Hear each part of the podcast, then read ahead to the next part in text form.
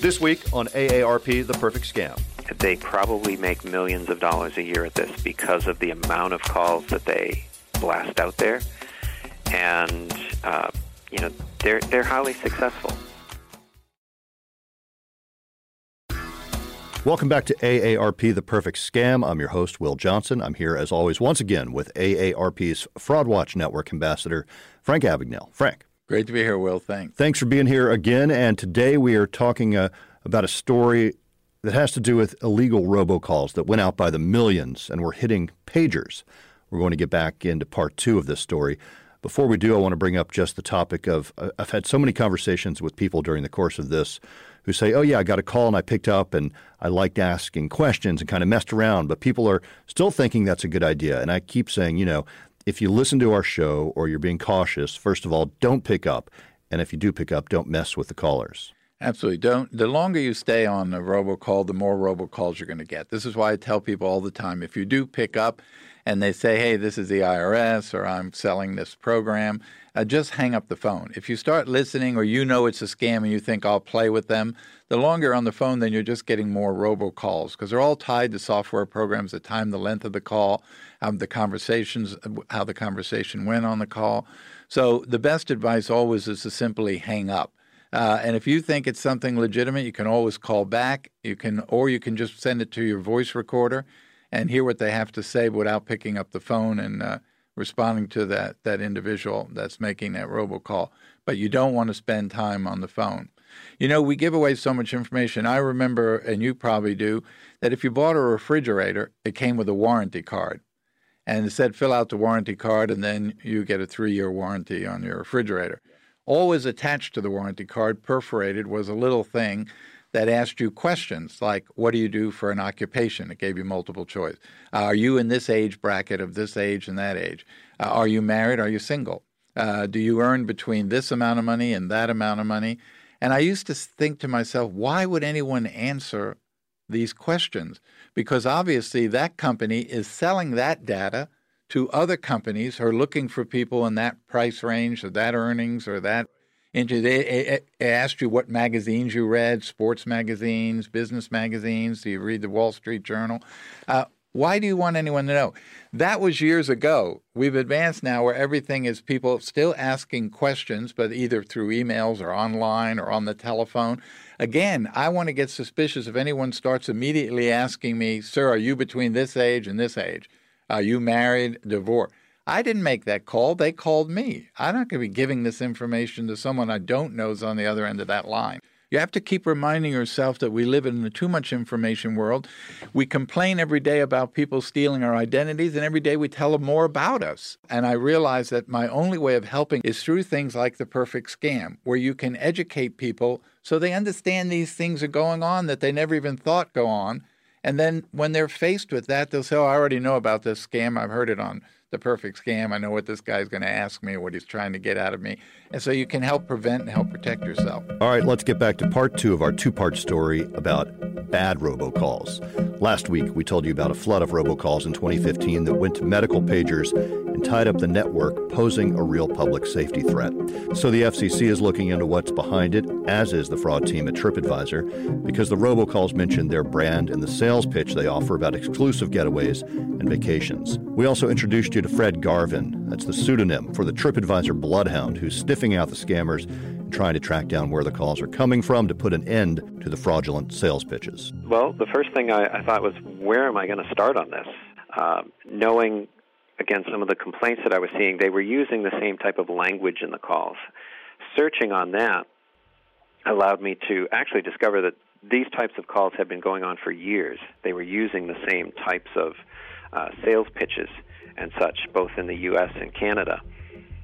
And you know that that was really helpful. It's it's great when people make these types of uh, reports online. Unfortunately, there's no one centralized database where they do it. You know, they they find a page to post on and they'll put it there.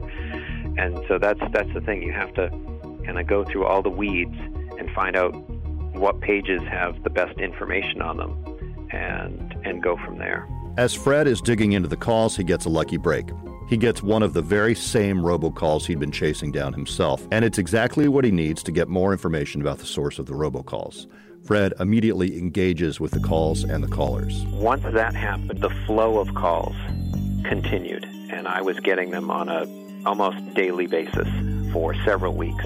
And each time I was able to take that information that I received and build upon what I had, the, the theories that I had of where they were coming from, and uh, really come up with a final answer. That direct call to Fred's phone helps him to connect dots. Dots he's been plotting for months on online forums and chat rooms, reading customer complaints from people who were furious about the calls and blaming TripAdvisor for their misery. He's reached out to customers and anyone he can find who's gotten one of the calls. Alex Palmer is a freelance writer who's written about the TripAdvisor scam and the scourge of robocalls. So we started looking on blogs and forums and social media, seeing if anybody else had gotten one of these phone calls. And he didn't have to look very far because on TripAdvisor's own forums, people were posting you know, incensed messages about how much they hated these robocalls and that if TripAdvisor didn't stop, they would quit the service entirely. Brad Young is Assistant General Counsel at TripAdvisor, working closely with Fred and the fraud team. I say this uh, as lovingly as one possibly can. Fred was like a dog with a bone with this thing. I mean, he he dug in and he was dedicated to finding, rooting out who was behind this.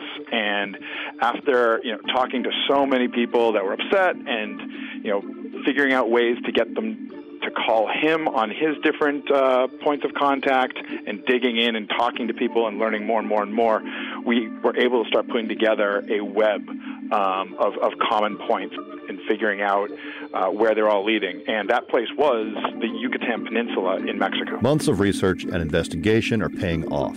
Fred and the fraud team identify what they believe to be the call center in Mexico. That sets into motion a swift round of letters to the company in Mexico and whoever is behind it to put an end to the scam and quit using the TripAdvisor brand. And that's when Fred Garvin gets his next lucky break. Our legal team here was able to send out some cease and desist orders to companies that were benefiting from these calls.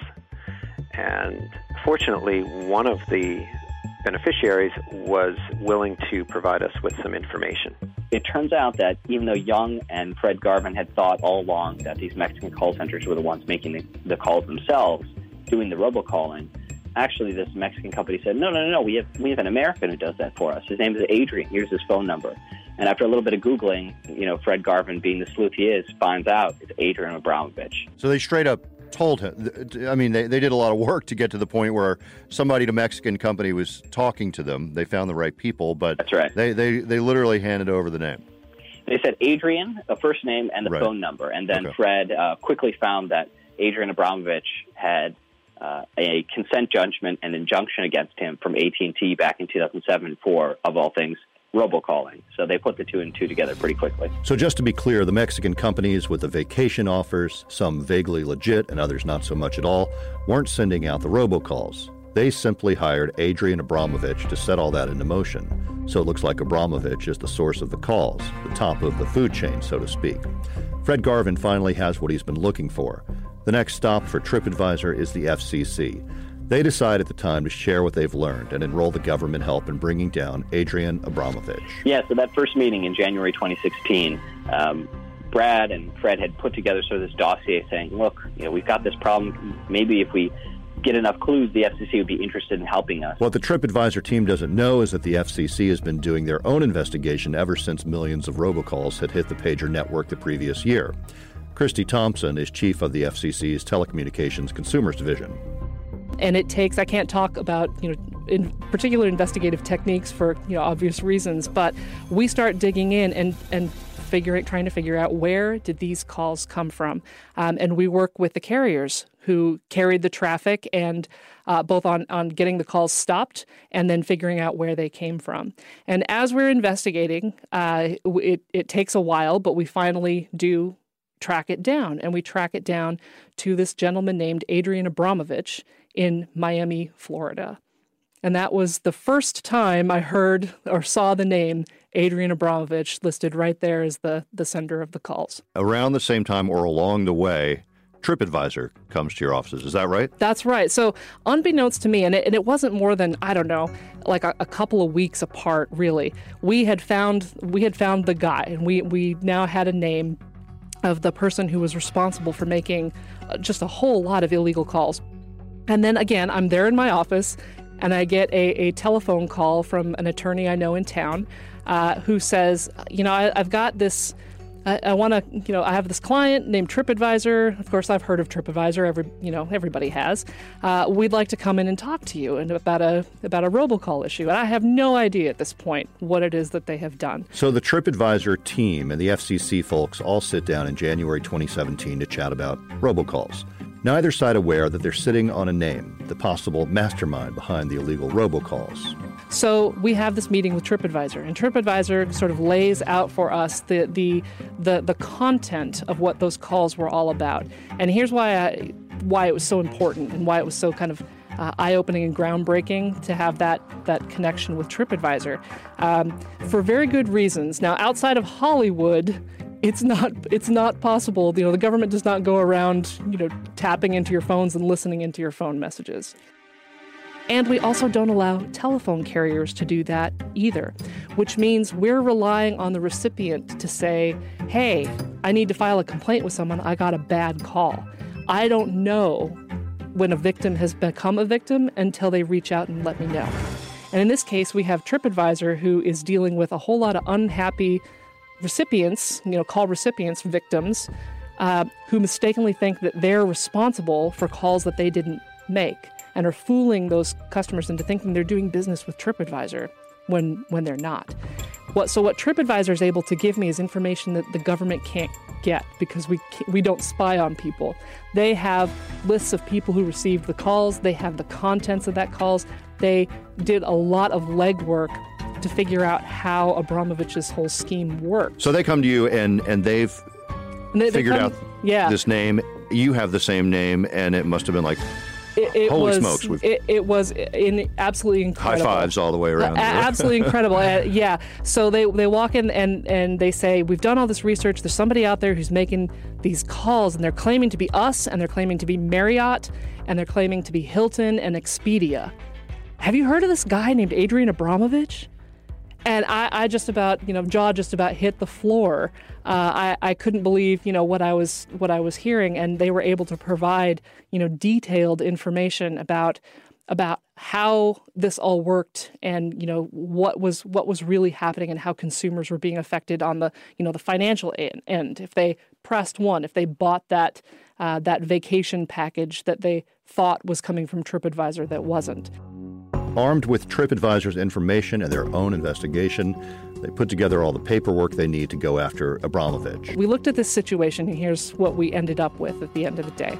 We had one guy, Adrian Abramovich, making 96 million illegal spoofed robocalls in a three month period in 2016. Unbelievable it was an incredible it was an incredible number just just miles after miles after miles of records of all the calls that, that he had made. And you had a record of each of each of those 96 million we, we had evidence about all 96 million of those calls. That's correct. So it was a it was a mountain of evidence and it all traced back to him. Um, so at that point this was the, the biggest violator that certainly I or any of my staff had ever seen, and it turned into the largest fine in FCC history. So the commission uh, imposed an, a $120 million fine on Adrian Abramovich. Along the way, as the FCC is investigating, Abramovich is called on to testify before the U.S. Senate. For hours, Adrian Abramovich sat in the hot seat to face the kind of grilling you might expect. Mr. Abramovich, you represent nearly 100 million reasons why we need robust protections from the epidemic of robocalls and robotext afflicting the nation. You and the companies you control are alleged to have made almost 100 million spoofed robocalls where you configured the calls in such a manner that the caller ID suggested that the calls were local calls. Abramovich finally gets the bad news in July 2017.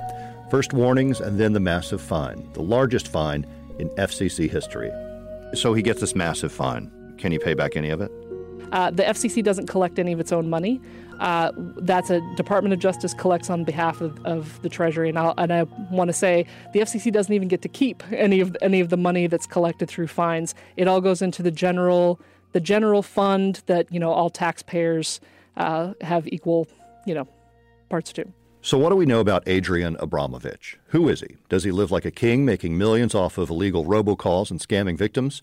Alex Palmer meets him in person. Meet is probably too dignified a word for it. I showed up at his door um, because, you know, the same way he probably found a lot of customers, I found him. There's an online, you know, database where you can find out where a lot of people's addresses, phone numbers, names. So I turned up at one of those addresses, and there he was. Um, and I knew from some of TripAdvisor's research and some of the documents the FCC has released publicly that he had a long business history in Florida, forming telemarketing, sales, those sorts of corporations, usually lasting about a year and then dissolving. Um, and I knew that was his business, but I didn't know much about the man himself. And it was talking to him over two days when he was sort of wavering between whether he should be talking to the press or not, um, and whether he wanted to be there at all because his lawyer had advised him not to speak. That he sort of told me a bit about his life story. That he was descended from Polish immigrants who moved to Argentina. He had moved up from Argentina when he was younger, and he still speaks with a pretty thick accent. Um, he had gotten into robocalling quite a while ago, worked from a home office. It's quite an impressive man cave with memorabilia from movies and especially bad guys that he loves, like Freddy Krueger, you know, the gangsters from Goodfellas. He's got an impressive record collection, 80 inch TV, plush black leather couch. And he was talking a bit about, you know, why he feels this whole situation has been so unfair that there are good guy robocallers like him who are just trying to market legitimate services, and then there are the you know the bad guys, the real scammers.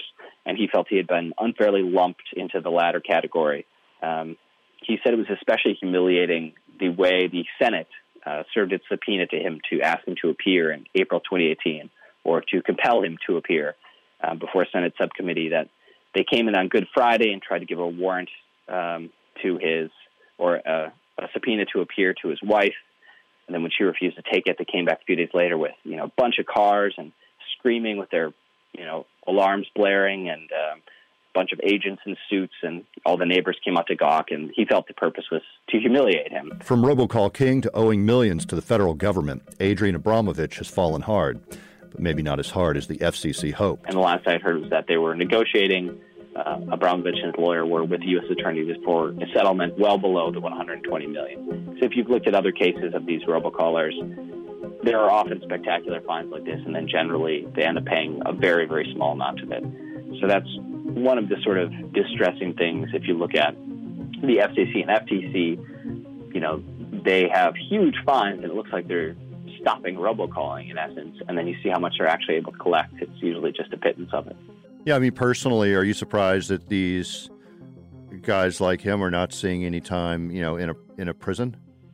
No, I'm not because for one thing, there's so many of them because the economics of it are just so good as a scam. You know, it's low cost, low risk, high reward, uh, and then also it's just because our laws, technology has evolved so quickly that our laws have not caught up with them. So even though this is such a ubiquitous and hated crime, um, there are so many tangles of it of who has jurisdiction and what is legal and what isn't, and just the sheer volume of them. If if everybody who made a robocall actually ended up seeing jail time, um, you know, we'd have a very very large number of people suddenly facing long prison terms, which I'm not sure would be practical or would might be a little satisfying to all of us who are so sick of getting them, but it's probably not the right solution. And whatever the right solution is, we haven't hit upon it yet.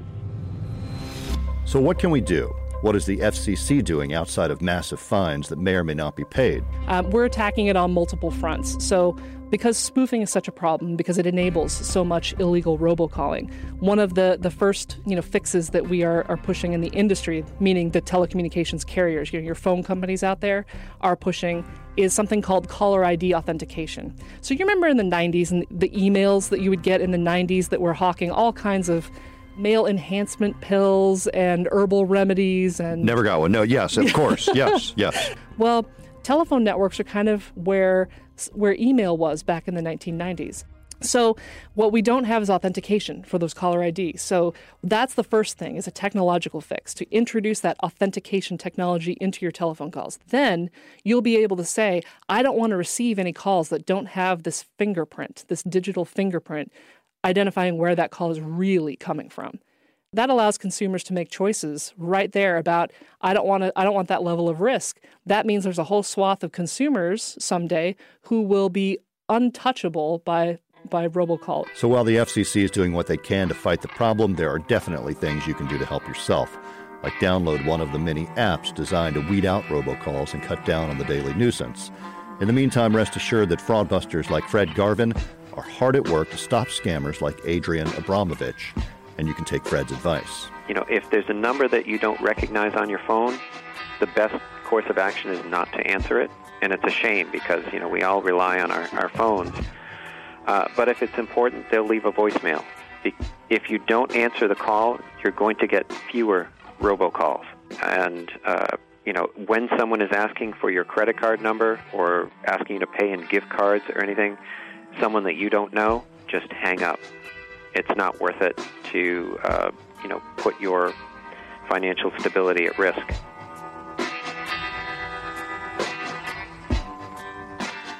All right. Well, we're letting Frank Abagnale take a break, and we have a, a, very important guest with us coming out of this story all about robocalls and illegal robocalls and some that went particularly bad, as we've told you about. And we're joined by Kathy Stokes, the Director of Fraud Prevention Programs at AARP. Thanks for being here, Kathy. Thanks for having me. You're filling in for Frank here because you have some very valuable information to share with us about robocalls. Well, yeah, there's been some action recently um, among our lawmakers in Washington, D.C. The Senate passed a bill, and then um, the House more recently passed one. They're a little different. They have to work out the differences. But basically, it will, uh, if all goes well, really, really stem the tide on illegal robocalls, specifically on calls that are um, made to look like they're coming from somewhere legitimate when they're not. The you know, spoofing. the spoofing. The yeah. spoofing, yeah. So it would um, have the uh, telecom uh, industry set authentic, call authentication really is what it comes down to to prove that that's where the call came from, or else it either won't come through at all, it'll be automatically blocked, and you won't have to opt into that as a consumer. It'll automatically happen. Or you'll get some sort of an indicator that it's potentially a scam. I, am so thrilled, as I'm sure our listeners are, to hear about this um, as we tell this story about how robocalls actually tied up a, a, pager network, and you know doctors and physicians were affected, and maybe patients. Um, it seems like uh, we'll have to see how this all works. I guess, right? I mean, I can't even fathom it right now because they've become such a part of our lives. Well, you know, it's not going to make them go away. It's going to make it easier to determine if a call coming in is uh, is is a scam right. because of the way it may be flagged, and some parts of the industry, the big players, are going to be able to um, put the technology into place sooner than maybe some of the smaller carriers. But we will see a change. You know, nothing's a silver bullet. Yeah. But with Congress working together in a bipartisan fashion, which is unusual these days, um, to see something happen is is encouraging. And the Federal Communications Commission itself is on top of this in terms of really trying to give the green light to telecom companies to go ahead and and block these calls without requiring a consumer to say, "I want you to." And it will still allow, ideally, your physician, your doctor, to be able to call and say, "Hey, pick up a medication." The real ones are going to get through. Yes, yes, that's that's the intention. Okay. Well, we also want to point out and make it clear that uh, as much as our story may seem like, okay, this is out of control, there's nothing you can do, you actually can do something, and there's real reason to do that. Well, absolutely. Anytime you are confronted with a potential scam, you should report it. And you can go to the FTC website, ftc.gov slash complaint. You can call the AARP Fraud Watch Network helpline. It's really important that people in the um, in the community of going after the bad guys know what's happening out there so that they can develop a fact pattern and actually you know lead to justice. And Kathy, as far as this legislation goes and what's going on uh, w- with with laws and carriers and what might change everything, what is the ARP doing? How are we supporting it? Are we getting behind it? Yeah, absolutely. Our government affairs team has been working really closely with uh, the folks on the Hill um, in the House and the Senate um, to try to get this bill over the finish line. And uh, we've publicly advocated for this activity. We're working with the Federal Communications Commission as well. And one of the particular areas we want to make sure happens in the final legislation is that the technology that blocks these calls and protects consumers be free to all consumers and Oh, not yeah. be something that you have to pay to get. That seems very reasonable. Um, and so, if if the technology to authenticate then calls, in other words, it's making sure that these calls are legitimate, um, does that mean that couldn't somebody still spoof? Well, the idea is that the technology, and it's oddly called shake and stir, um, would um, sort of, I guess, ping the system so that if your caller ID says this is the Social Security Administration, the technology will be able to authenticate that that is a number and a source for the Social Security Administration. Okay. And if they can't authenticate it, then it either gets blocked completely or it comes through with some indication that it's uh, likely a scam. So you might have a an organization that uses lots of different numbers, and you may want to use a number that you're not actually calling from, but it's still legitimate. So that's how Yeah. that should work in the future. Yeah. Um, the other issue we had been talking about earlier was with spoofing. Yes. You know, there's you, assume that a, su- uh spoofing is illegal, but it's actually used legally in many cases. Um, for example, let's say it's three o'clock in the morning and you have horrible stomach cramps, and you call your doctor, and your doctor calls you back. Your doctor's not going to call you from his bedside phone or his cell phone. Right. He's going to call and make it look like it's, he's coming from his office, so he's not divulging his personal information. Right. That's an entirely legal use of spoofing. That's an auth- authenticated call. Yeah, that's an authenticated call. All right.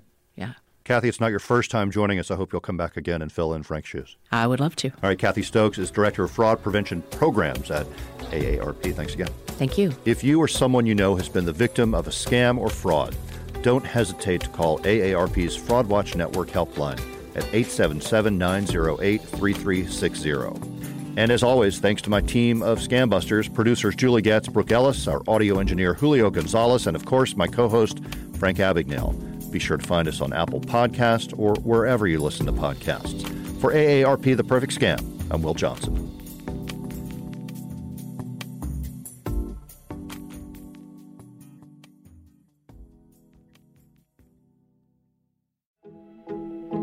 Are you 55 plus?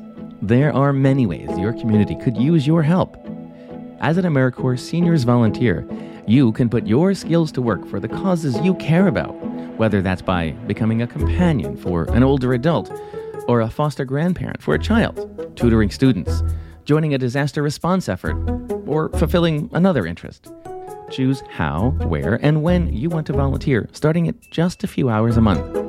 This is your moment to make a positive impact on your community and get back so much more in return. Visit AmeriCorps.gov slash your moment today